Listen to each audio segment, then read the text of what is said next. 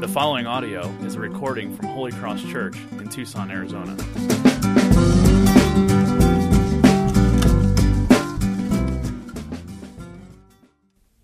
Awesome. Well, let's look at Luke chapter 9. In the, in the days leading up to Jesus' crucifixion and resurrection, that's what we're looking at.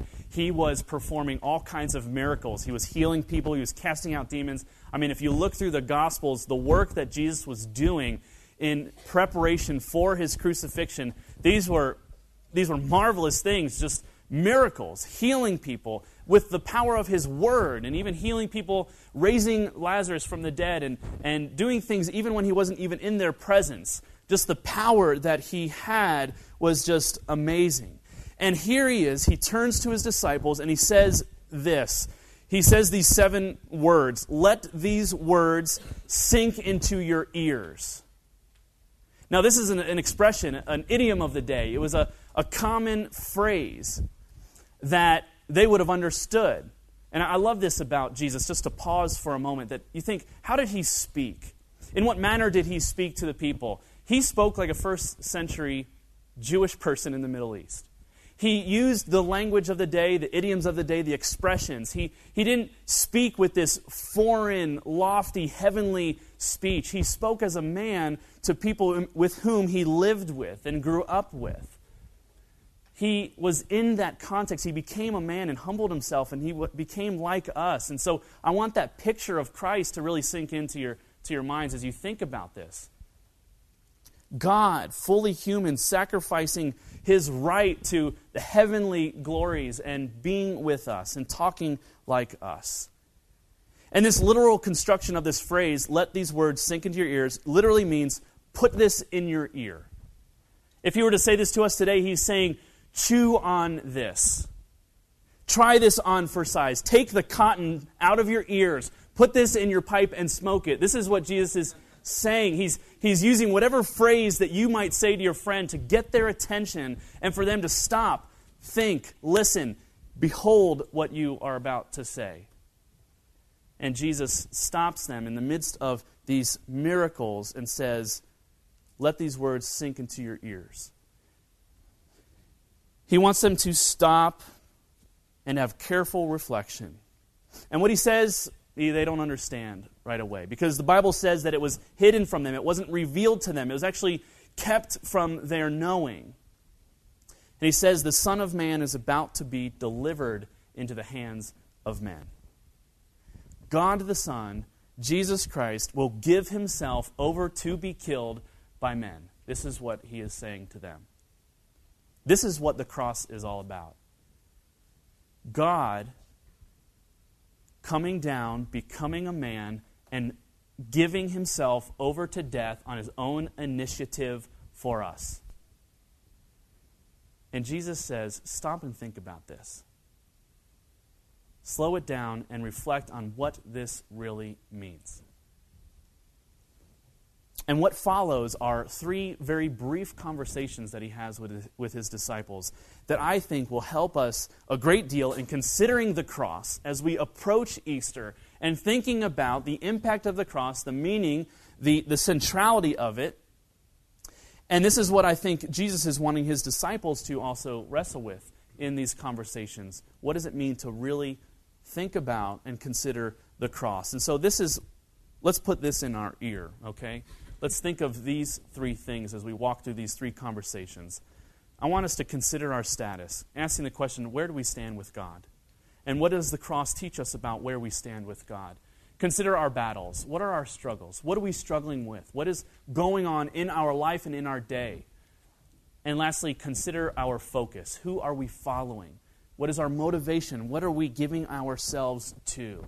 And I give you those three before we go through them so that you and your own mind can feel comfortable as we check them off. You're saying, okay, we're getting closer to the end. He's almost done. He's getting done. Uh, the first one is the longest, and so don't use that as a guide for how long the other ones will go. But let's look at this. Consider your status. Where do you stand with God, and how do you know?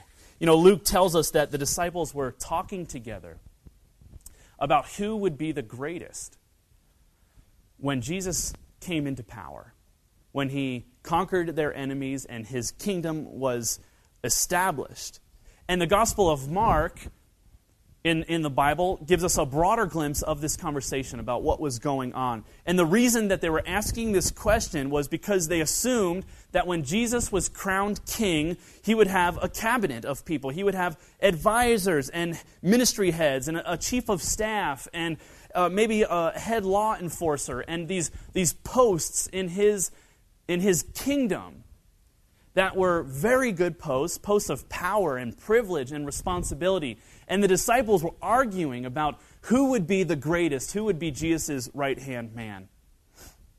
Who is going to get the jobs, the desirable jobs, when Jesus comes into great power? And Jesus, looking at them and hearing this conversation and knowing the motivation in their heart, he takes a child and places this child by his side.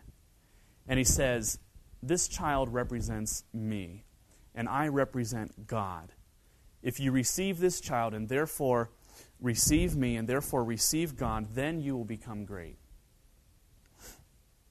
Jesus is saying, put yourself in this child's shoes. Now, this is not a lesson like somewhere else in the Bible, a lesson about having a childlike faith. Another passage talks about that. But this, I believe, is a lesson about having a childlike status. They don't have any possessions of value. They don't have any uh, title, any credential, any experience that would provide them with any benefit in life. And imagine this child now to, depends completely on you for their well being, for their protection, for their nurturing, for their upbringing. And then Jesus says in so many words, Put yourself in this position of this child, and you will know what it means to be my disciple. I want you to imagine your life without, without all of those things that you have of value. Go back to the days where you didn't think about a job or money or status or credentials or your career or what you wanted to do or become. Don't think about that list of here's the, how I want my life to play out. Think of your life with no money, no possessions, no hard earned credentials, and all that you have is Jesus. Is that enough? Is that enough for you? That's what Jesus is wanting them to consider. If you want to be great, you, may, you must become least, is what he says.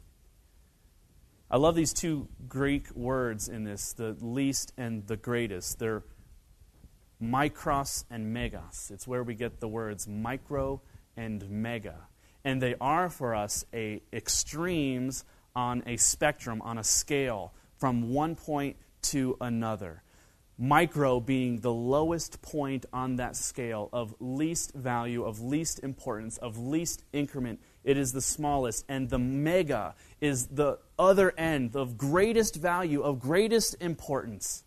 And so much we think about how to move along that scale. Moving along to that other end of the scale where we are important, where we are significant, where we are mega, where we are important in everything that we do. And the way that we pursue it, Jesus says, is in the wrong way. Jesus is saying the measure of a person's greatness is before God is not in his accomplishments, but in his humble dependence on me. Tim Keller is a pastor in New York, and in his book, Jesus the King, he says this It is one thing to have God as your boss, who is an example for how to live, a mentor, a good influence.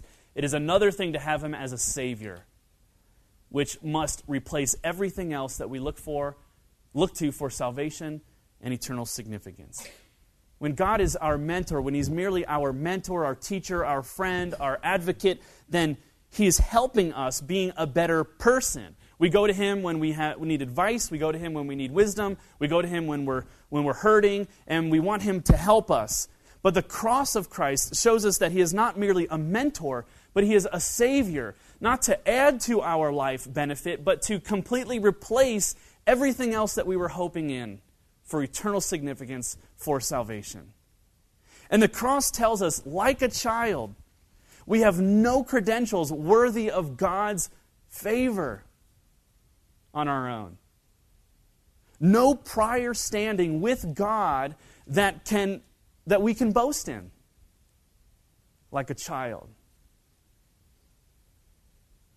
The cross of Jesus, it, it, cripples every ounce of, of pride that we might have, that we could go to God and say, Look at what I've done. Look at how this is important.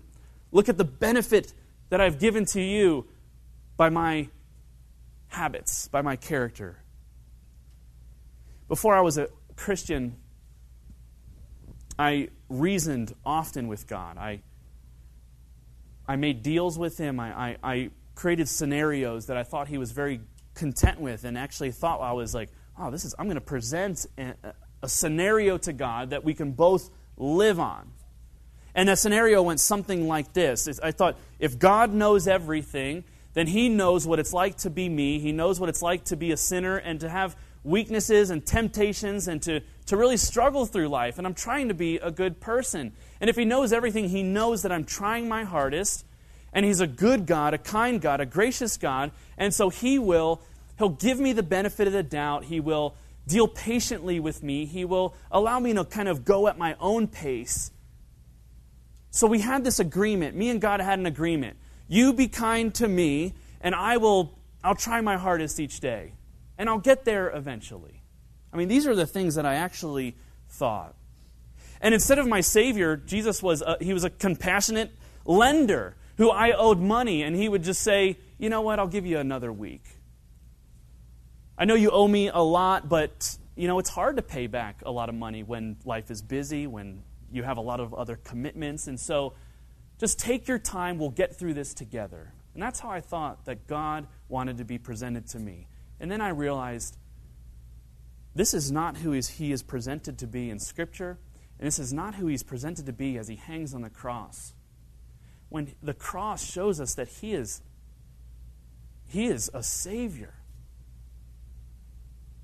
Not just a, a, a mentor, a leader, a, an example. He is, he is the sacrifice for my sin. And I must see him as nothing less than that. And on the cross, Jesus was treated as if he were us. And therefore, because of the work of Christ applied to sinners by the Holy Spirit through faith, we are treated as if we were him.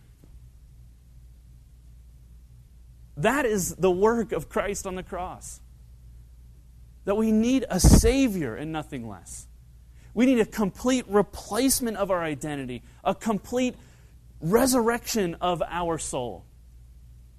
The Bible says that, that our, in, in sin we are dead, not just sick, not just broken, not just handicapped, but dead, and we need to be made alive.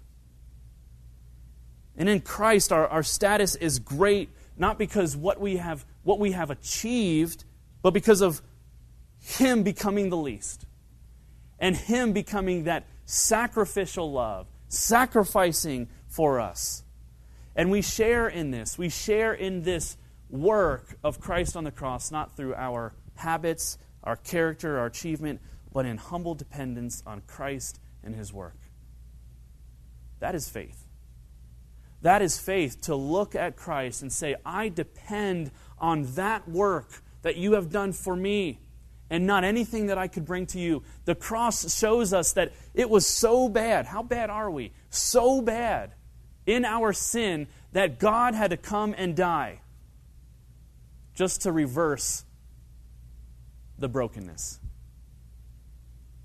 Consider your status. Where do you stand with God? And as we look on the cross, it reminds us that we are right with God not because of who we are or what we have done or the habits we put in place, but because of the work of Jesus on the cross and nothing else. Let that sink in your ears.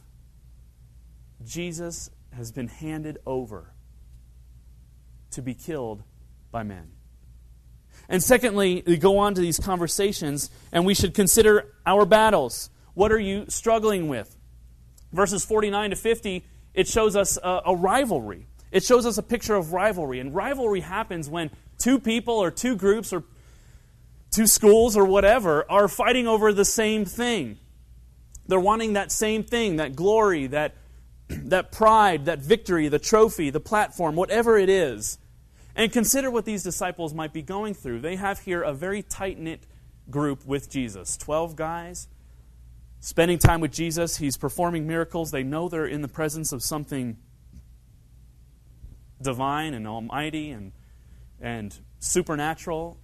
And he's going to be ushering in the kingdom, and they're very privileged. They're like, we're really glad that we're here. And now you see some other people doing things in Jesus' name, and they are not part of your group. You're wanting to protect your reputation. You're wanting to not lose your place in Jesus' group, in, in your little tight knit tribe.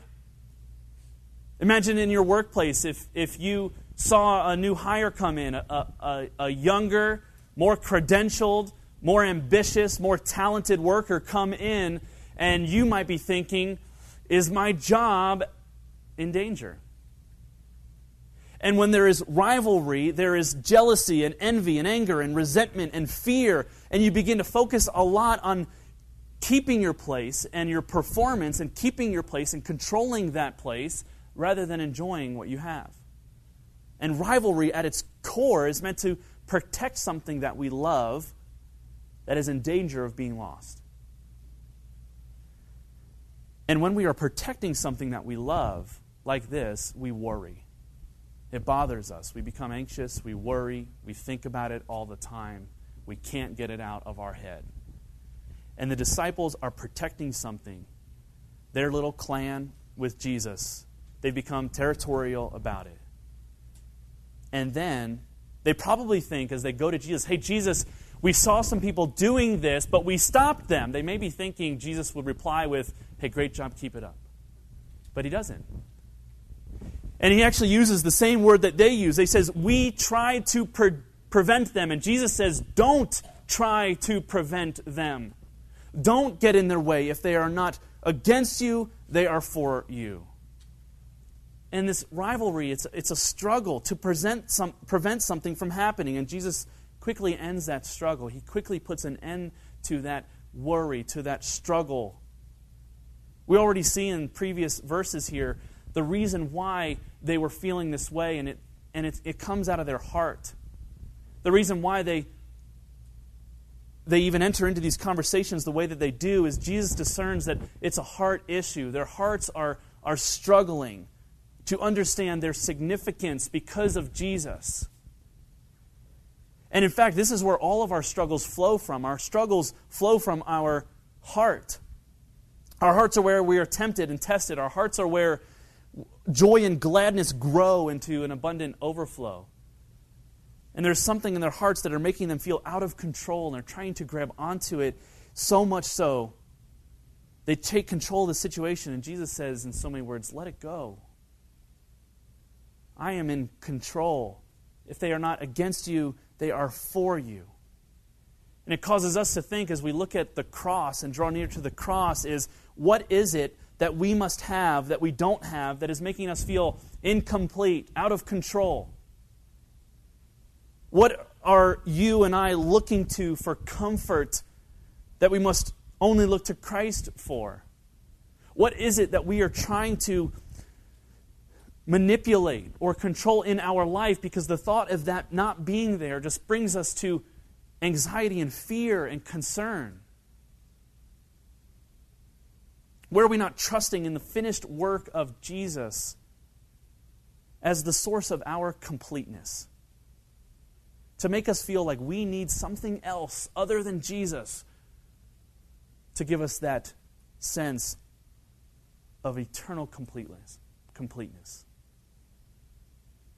The cross shows us that not only is our position and our status with God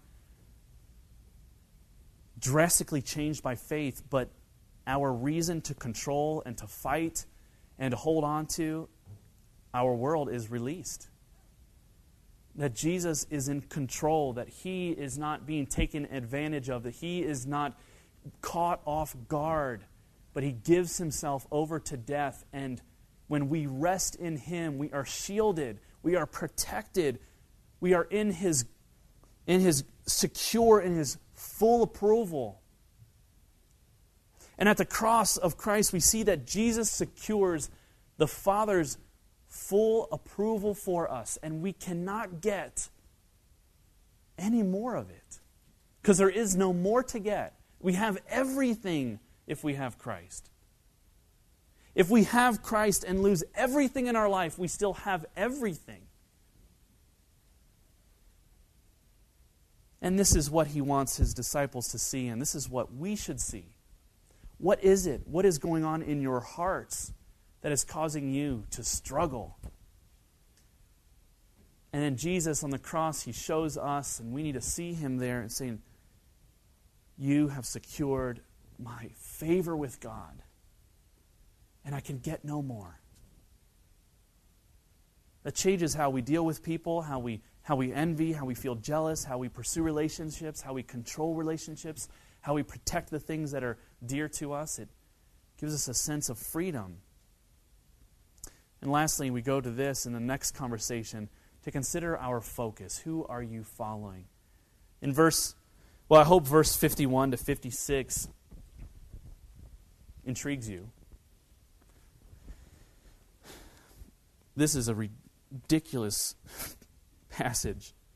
Um, let's look at this again in verse 51.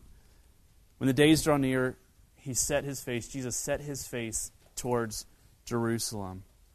And they got there, and, and, and Jesus sent some people ahead to prepare the village, prepare their staying there, prepare their ministry. And it says that the people rejected Jesus, rejected his disciples, basically saying, You're not welcome here. They were not being hospitable to these outsiders, to Christ coming in. We don't want you here. And then his disciples come to him. I love this.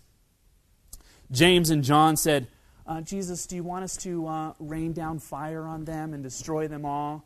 We can do it over here by the barbecue. This is a great place. Like, I mean, do you see what's put yourself in their shoes what is going on? Do you understand how absurd that is? They're actually thinking this is a great idea. We could do this. We can just be done. No one will know. We can, we can make it look like an accident. And Jesus rebukes them. This, like, this is a strong language of not just not now, guys. But it's like, no, that is not what we are doing, and you are wrong to be thinking in that way. What does the cross teach us? And our relationship with Christ, even being a disciple of Jesus. Does this mean that, okay, now we have to we have to embrace the, the weapons of God to punish those who don't know God, who don't know Him? Jesus strongly disapproves of this kind of focus. And twice in this passage it says, Jesus shows us his focus. His face was set to Jerusalem. Another idiom of the day, another common phrase which would mean his mind was made up about Jerusalem. His mind was made up about why he came and what he was going to do. Jesus' mind was made up to die for sinners.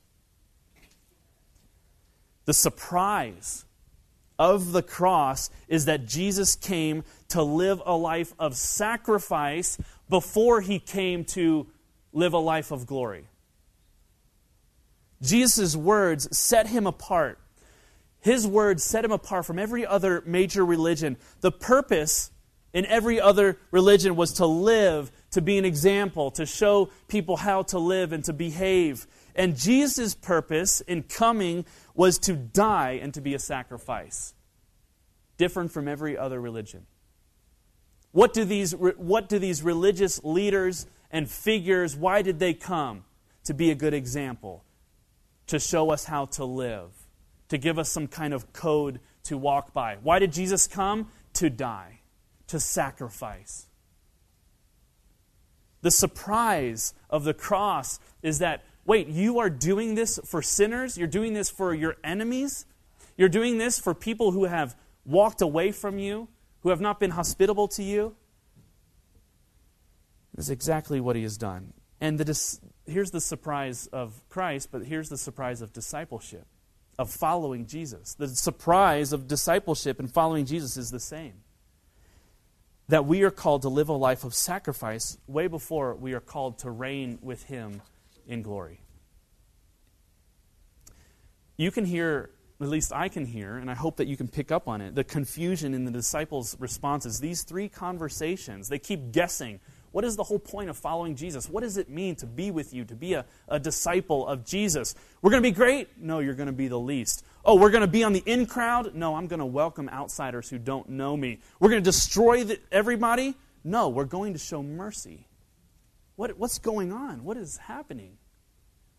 Jesus, I don't get it. What in the world are we doing here?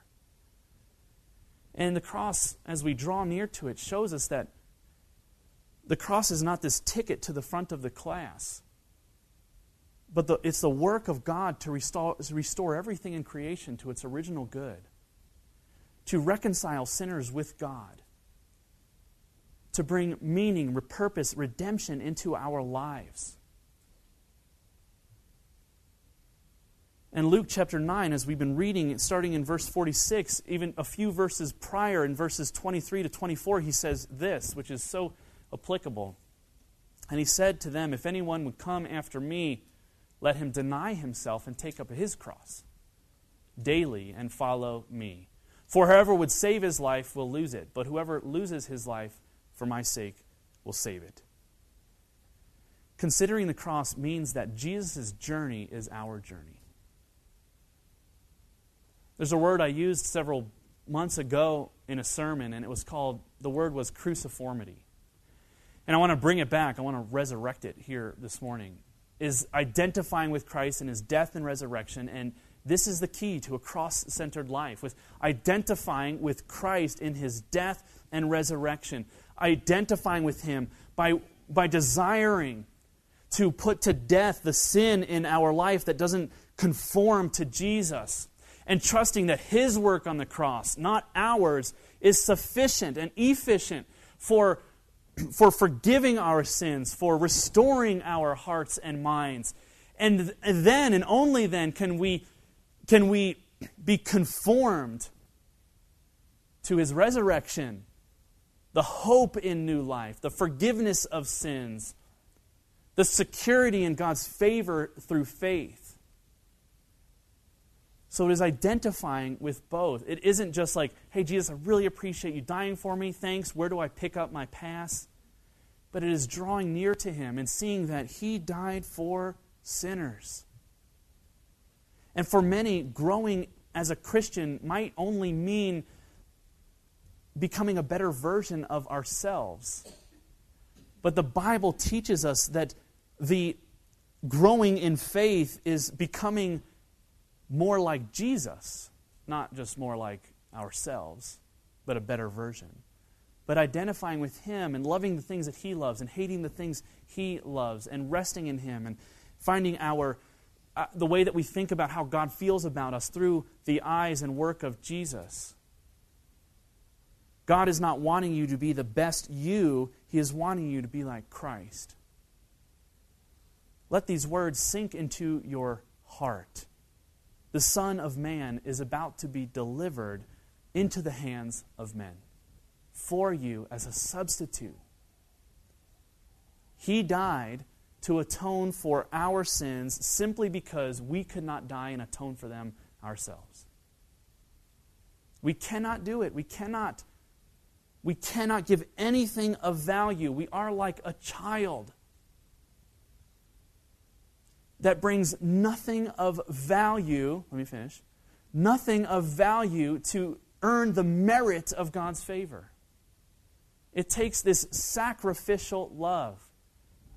It is hard to love like this.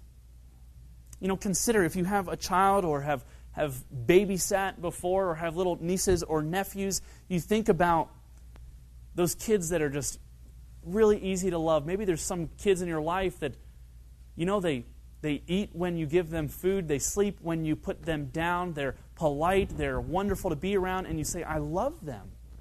But it really requires very little to love someone who is very easy to love. But to love somebody who is very difficult to love, that's when you'll really, that's when you'll ask yourself, what does it mean to love? Real love is sacrificial love, and it's the love that Jesus has shown us. And he calls us into this same journey to identify with that same kind of love. And Easter is about Easter is about two things, and I think you'll find yourself in one or the other category. Easter is about Jesus speaking speaking to lost sheep and welcoming them back home. The lost sheep is uh, Christians who said who say, "Where have I forgotten this? Where have I gotten off track? Where have I neglected to keep the cross in my view in my life? Where have I neglected to rest in Christ's completed work for my favor with God?" You might find yourself in that place. That's where I find myself in. God, I need this. I need to be reminded of this all the time. I feel like a wandering sheep sometime. Bring me back. And it is at the cross where we see that we are brought back to Christ's work for us. And secondly, you might find yourself in this one that Jesus is speaking to lost people to put their faith in Him for the first time. This is what the cross is about reminding those who trust in God that nothing else in addition to Christ is sufficient for you, and speaking to lost people, saying, everything that you've been pursuing, this self salvation, this performance based love from God, is not what I am about. I've given myself for you. It is a time to see this wonderful grace and mercy of God displayed in Jesus Christ. And we're all unworthy of it. We're all not good enough for it, for His grace. That is what is so wonderful and amazing about grace. If we could earn it or deserve it, it wouldn't be grace. And you know what? The cross of Christ is not a hidden gem in the Bible. It is not this peripheral theology in Scripture it pervades all of it the Old Testament and the New. If we look at it, we see this attitude and work of sacrifice, a substitutionary atonement for the sins of people. Starting even way back in Genesis, seeing so clearly in the sacrificial laws of the Jewish people, God giving them the sacrificial law through Moses, where they would sacrifice an animal so that their sins could be atoned for. And then we see in Jesus who is called the Lamb of God who takes away the sins of the world. The cross is central, it's the literal crux of all of humanity. Our lives must be all about the cross and Jesus' work on it for us. And we should look at the cross with all of its pain and all of its joy, all of its ugliness and all of its beauty. The pain and the ugliness, we should see that Jesus died for us he was killed because we deserved to be alienated and punished from God. We deserve to carry His wrath because of our impurities, our sin, our negligence to pursue Him and glorify Him in all that we do. All of us are in that boat. That's ugly. And yet we look at the cross and see it in its joy and beauty. That Christ conquered the cross, that He got our pain and we got His victory. He rose from the dead to give us hope for new life. And we should never grow tired of being reminded of the cross. This Friday is Good Friday, so we draw near to it. And I encourage you in the next week to think about these themes, to think about the cross, to draw near in your own personal devotional times, to, to read, to pray, to sing, to let your hearts be open to looking at the cross and what Christ has done for you. And then asking, what does this mean? And we will see that it means that in, despite our failures, despite our sin, Jesus has accepted and received us. And so we trust him by faith. Let's do that. Let's pray.